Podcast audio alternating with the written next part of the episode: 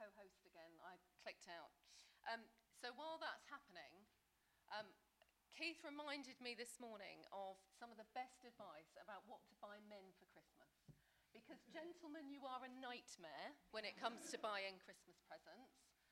And the best thing is to buy them something new of what they've already got. Because they'll go, Oh, I've got a new dressing gown. You know, buy them something new of something they already love, and you've got it sorted. Okay? Right, let's.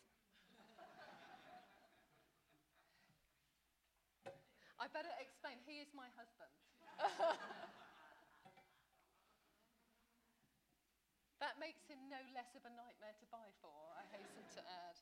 Right, uh, let's see if we can screen share here. Right. Um, so, as uh, Mark we are doing growing today, but let's just screen share. So, this is. Well, wait a minute. It's coming over. It's coming over. Here we go. Here we go. So, we are on the second sermon in a three part series Knowing, Growing, and Showing. And I did warn you when we did the first one, it would be the most long drawn out sermon series you've ever had, one per month. So you've had plenty of time to try and remember what they're all about. Uh, so, who can remember what uh, knowing was all about? I think uh, actually, should I just do that one again? I think Robbie and Jess, you were at home with COVID at the time, so I'll let you off. We are exploring the sermon series. If you know the Word of God, remember, yes, there was the quiz. There was the quiz. Anybody remember any of the questions? No. How many pages in the Bible? Yeah. Yes. So, um, and then, and grow in relationship with Jesus. It will show light bulb moment it will show in your life. So today we are looking at growing in relationship with Jesus.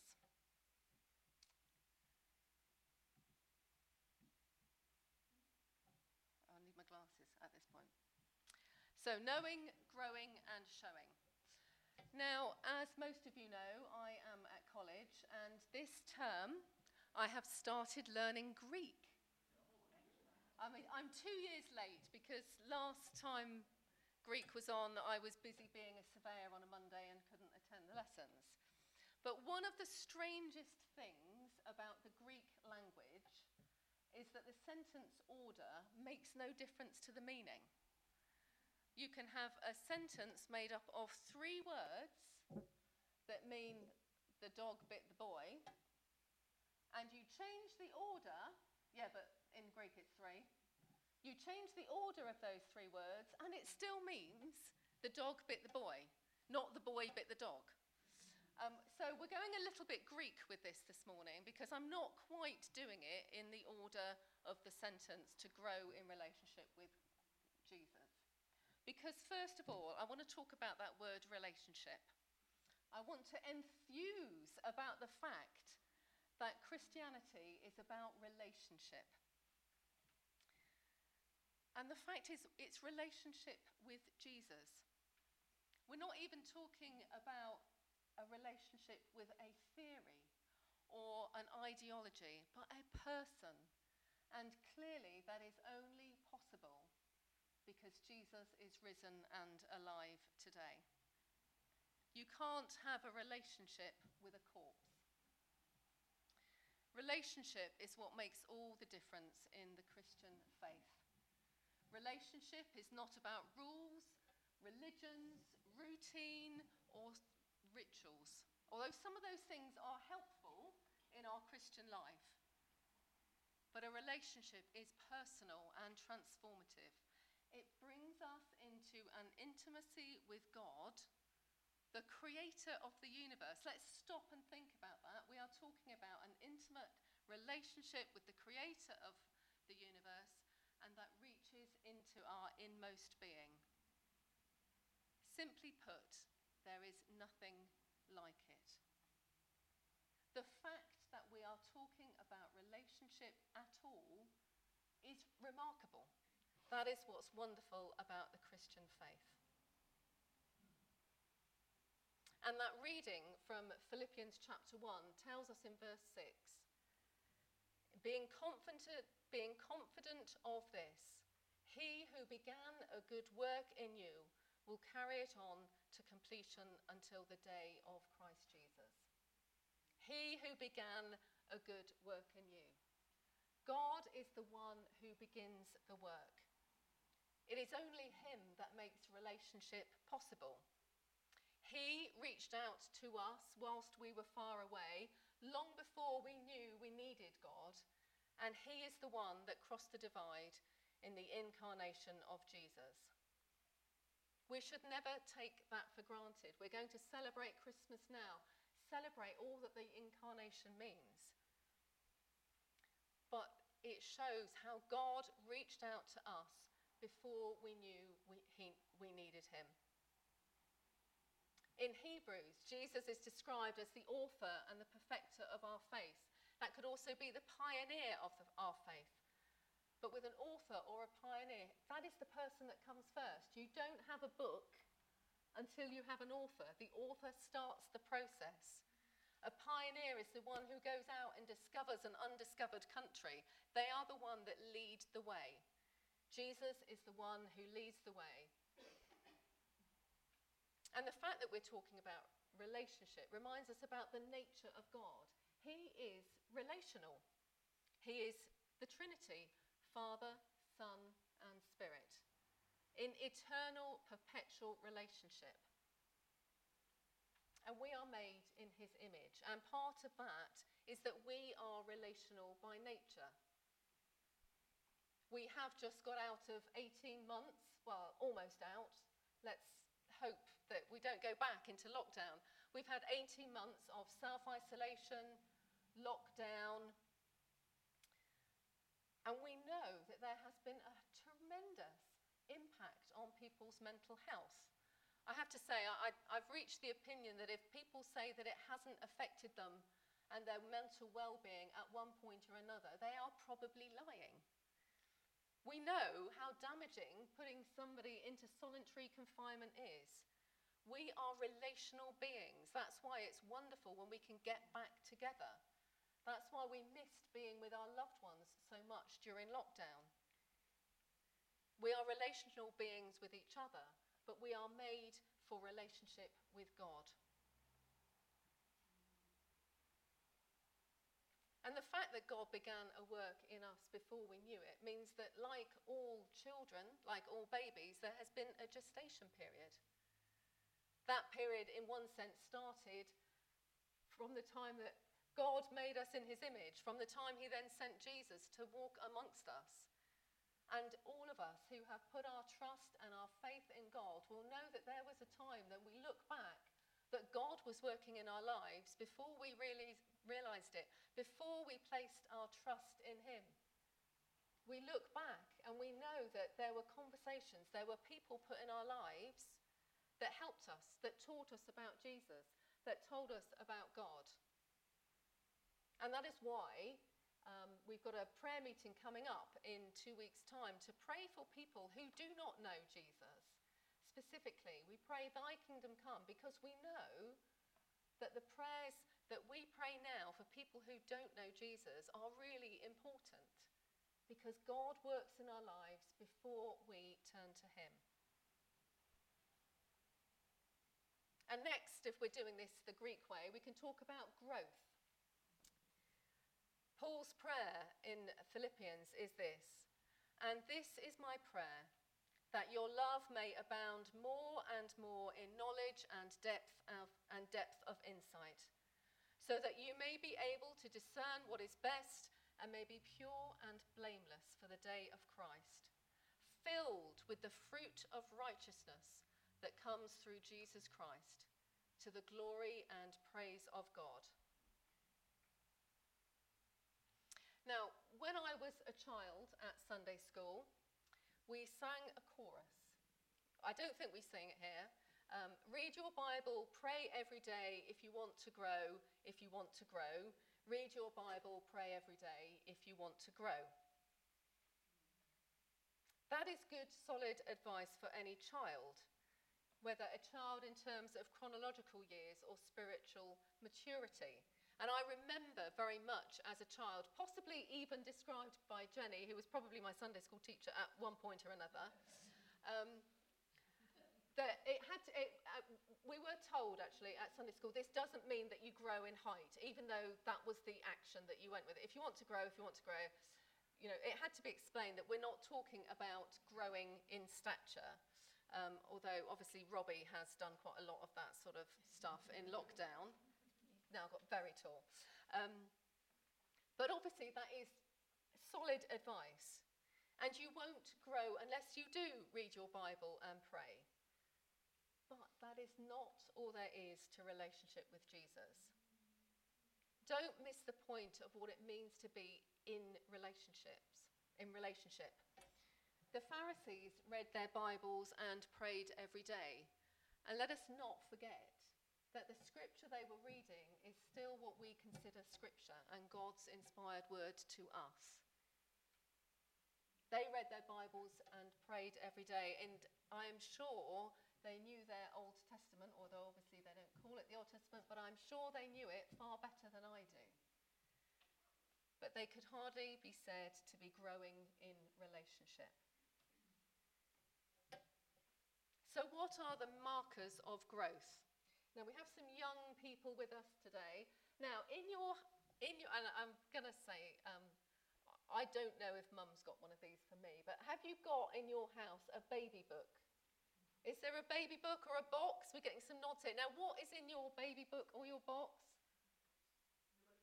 The red books. What are the red books? Oh, heights and oh, okay. You can tell I don't have children. I don't know what a red book is. Um, Lorraine obviously does. So um, so that's what height, height, weight.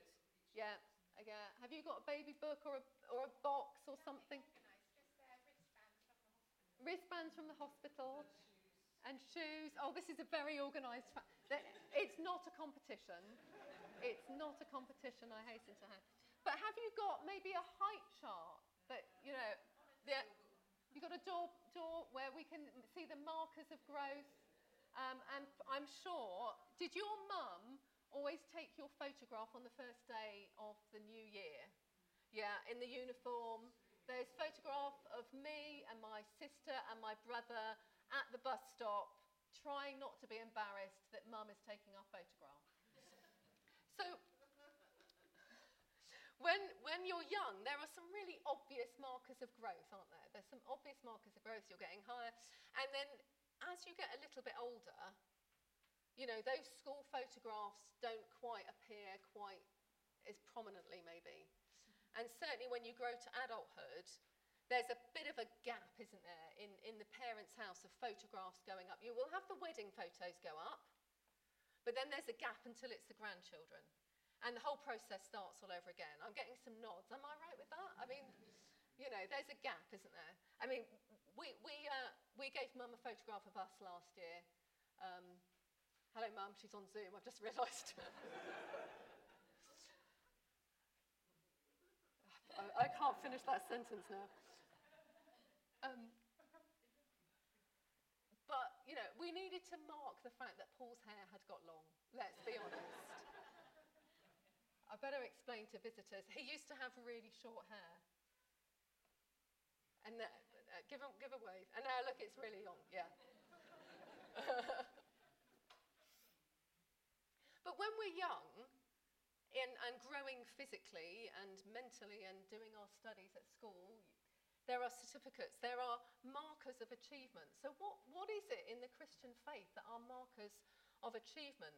Well, Paul tells us in this letter he describes the markers of growth and development as abounding more and more in love. Are you more loving than you were last year? He also talks about growing in knowledge and depth of insight, depth of discernment, and being pure and blameless.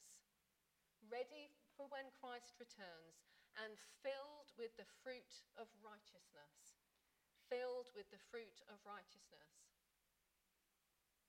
Is fruit ripening in you? Part of the prayer that John Stott used to say every day includes a prayer that the Spirit would cause spiritual fruit to ripen in his life. The best way to check if fruit is ripening in you is probably the most scary way is to ask people you live with. Are you being more loving than last year? Are you more patient? Are you more kind? Are you more thankful? Are you more ready for when Jesus returns? I was talking with uh, John Bridger a couple of weeks ago, and he described a conversation he had at work about, um, about whether somebody should be promoted or paid more because they've been in their job longer. And he said the question is not have they got 25 years' experience, but have they just got one year's experience 25 times over? And as Christians, sometimes we can reach a plateau and our growth kind of just stalls. It's another year of experience, another year of being a Christian, but is it another year of growth? If we're honest, our growth as Christians is a bit lumpy. I certainly know mine is. We have a growth spurt from time to time, but we must, in our spiritual walk, make sure we never stop growing. And I would just like to say that one of the best words of advice I received um, was from Will Andrews, who's preached here a few times in the past, was do not forget in the dark what you have learned in the light. Do not forget in the dark what you have learned in the light. See, growth is not marked by having an easy life. It does often comes in the dark times when we grow the most, like mushrooms. They have to grow in the dark. Just because life might be a bit dark at the moment, don't forget what you have learnt in the light. And don't forget, don't think that struggles mean distance from God. We spoke on Friday about the Spirit of God being that deposit with us, that guarantee for an eternal hope. Do not forget in the dark what you have learned in the light.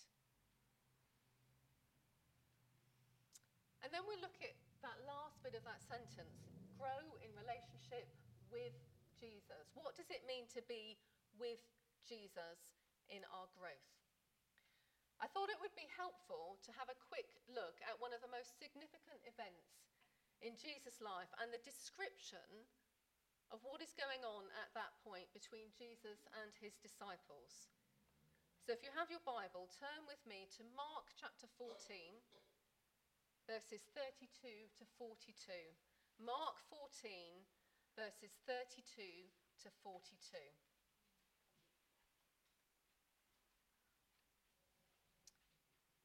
They went to a place called Gethsemane, and Jesus said to his disciples, Sit here while I pray.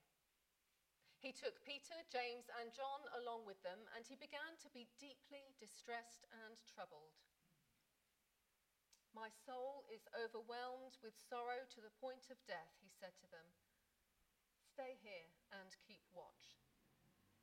Going a little farther, he fell to the ground and prayed that, if possible, the hour might pass from him.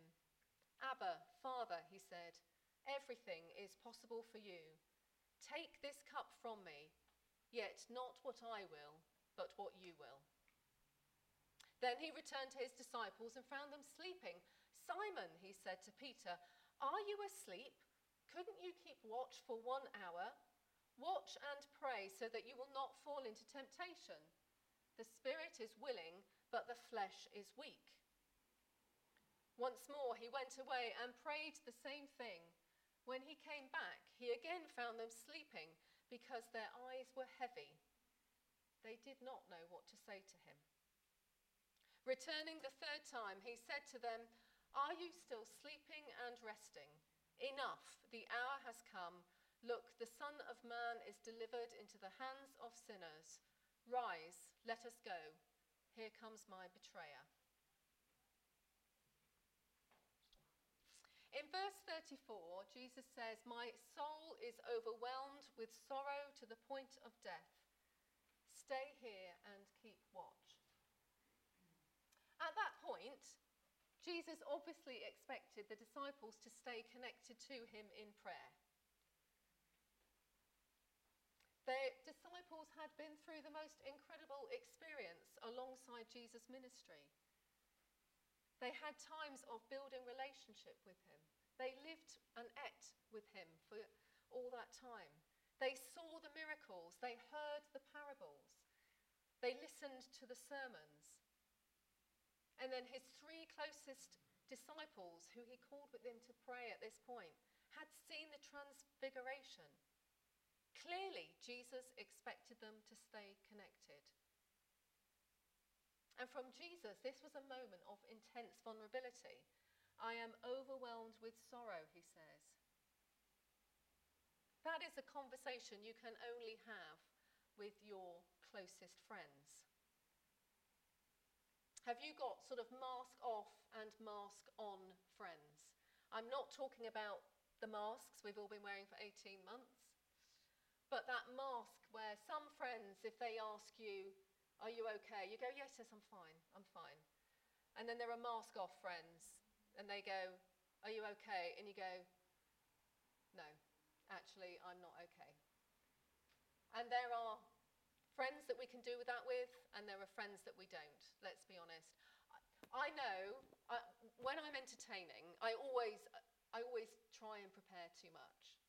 And if the doorbell goes early, my heart will sink a little bit because you think, oh no, the visitors are here. And I remember doing this, and I opened the door, and it was mask off friends. So I could go, oh, it's you, great. Could you just go and sort that out? And there are other friends that you'd be like, this is not good. Jesus had that moment of vulnerability. He exposed his deepest concern I am overwhelmed to the point of death. But what did his closest friends do? They fell asleep twice. Imagine you were a casual observer walking in the garden that, e- that evening taking a moment of fresh air before the hectic activities of Passover weekend, what would it look like to you?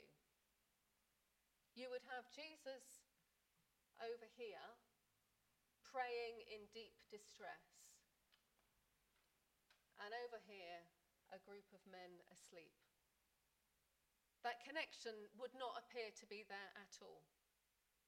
Let's not read more in the text than there was. Jesus did deliberately say that he would go on his own, but he clearly expected them to stay connected to him and pray alongside him, if not physically alongside him. In verse 40, we read, When he came back, he again found them sleeping because their eyes were heavy. They did not know what to say to him. As the youngsters would say, awkward. You need, you need teenagers in your life. Um, because that connection was clearly damaged. I think any one of us would have felt horrendously sheepish if we had let a friend down like that in their deepest hour of need. In that moment, the connection was clearly damaged, not necessarily severed, but damaged. And a period of rebuilding relationship was going to be needed. So, what does the Garden of Gethsemane teach us about growing with Jesus? To be with Jesus in that moment, the disciples had to. Keith, have you drunk out of this water? No.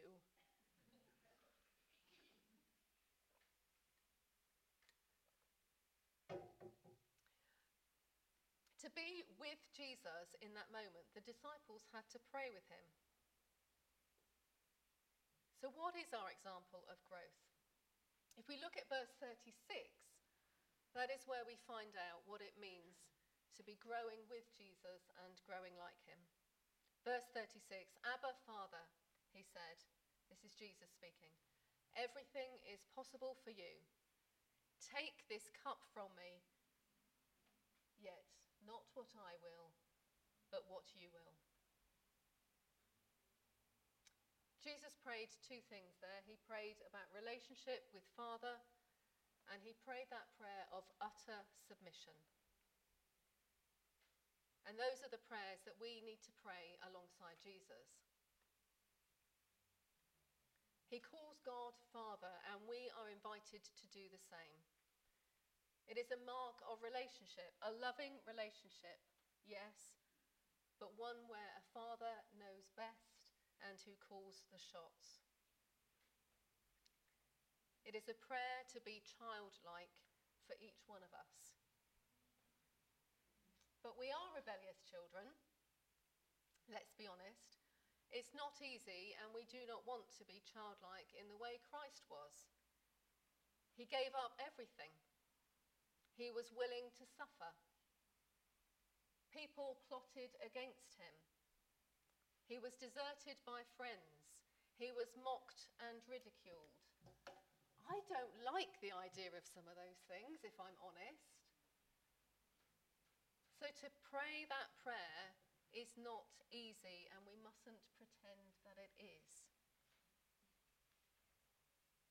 Are we really willing to grow with Jesus, to grow in relationship with Him, and to take our cro- up our cross daily? He prayed, Your will be done. Not mine. It is a mark of complete surrender. It is at that moment that we are growing in relationship.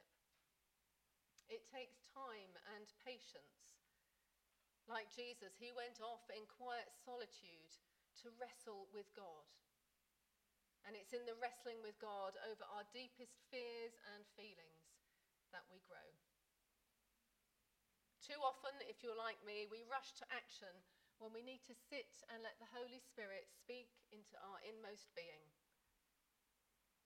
If we're honest, that is why we plateau. We think we've reached a level of maturity that we know how to do the Christian life. We can do the activities that we're involved in with. But actually, we need to daily pray that prayer of submission. We need to spend time allowing the fruit to ripen. It doesn't ripen, fruit doesn't ripen in the shade. We need to sit long enough in the sun and not fall asleep. So, the way to grow is to get our knees dirty with Gethsemane mud, praying, Not my will, but yours be done.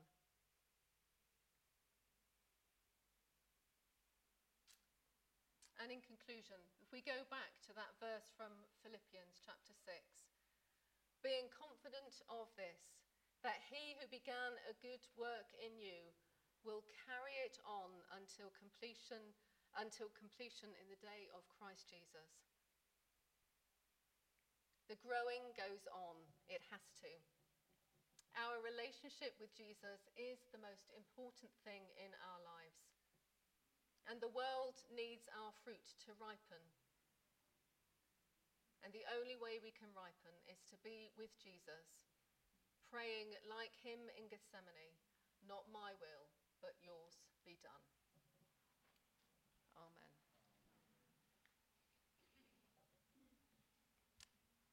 Our final hymn, actually, we'll, we'll pray before we do that.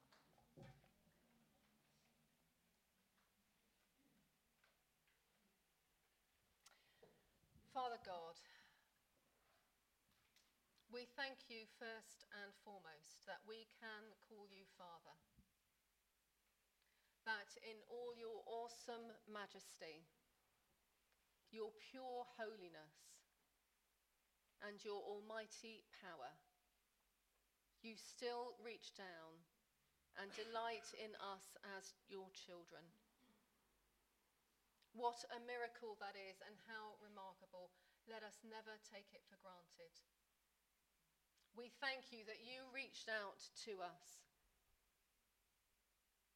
and that our faith in you is based not on rituals and routine, but relationship. Forgive us when our rebelliousness doesn't allow us to grow in you as we should. Open our hearts that we might hear your voice and your spirit speaking when rough edges need to be rubbed off. And Lord, cause your fruit to ripen in us, we pray.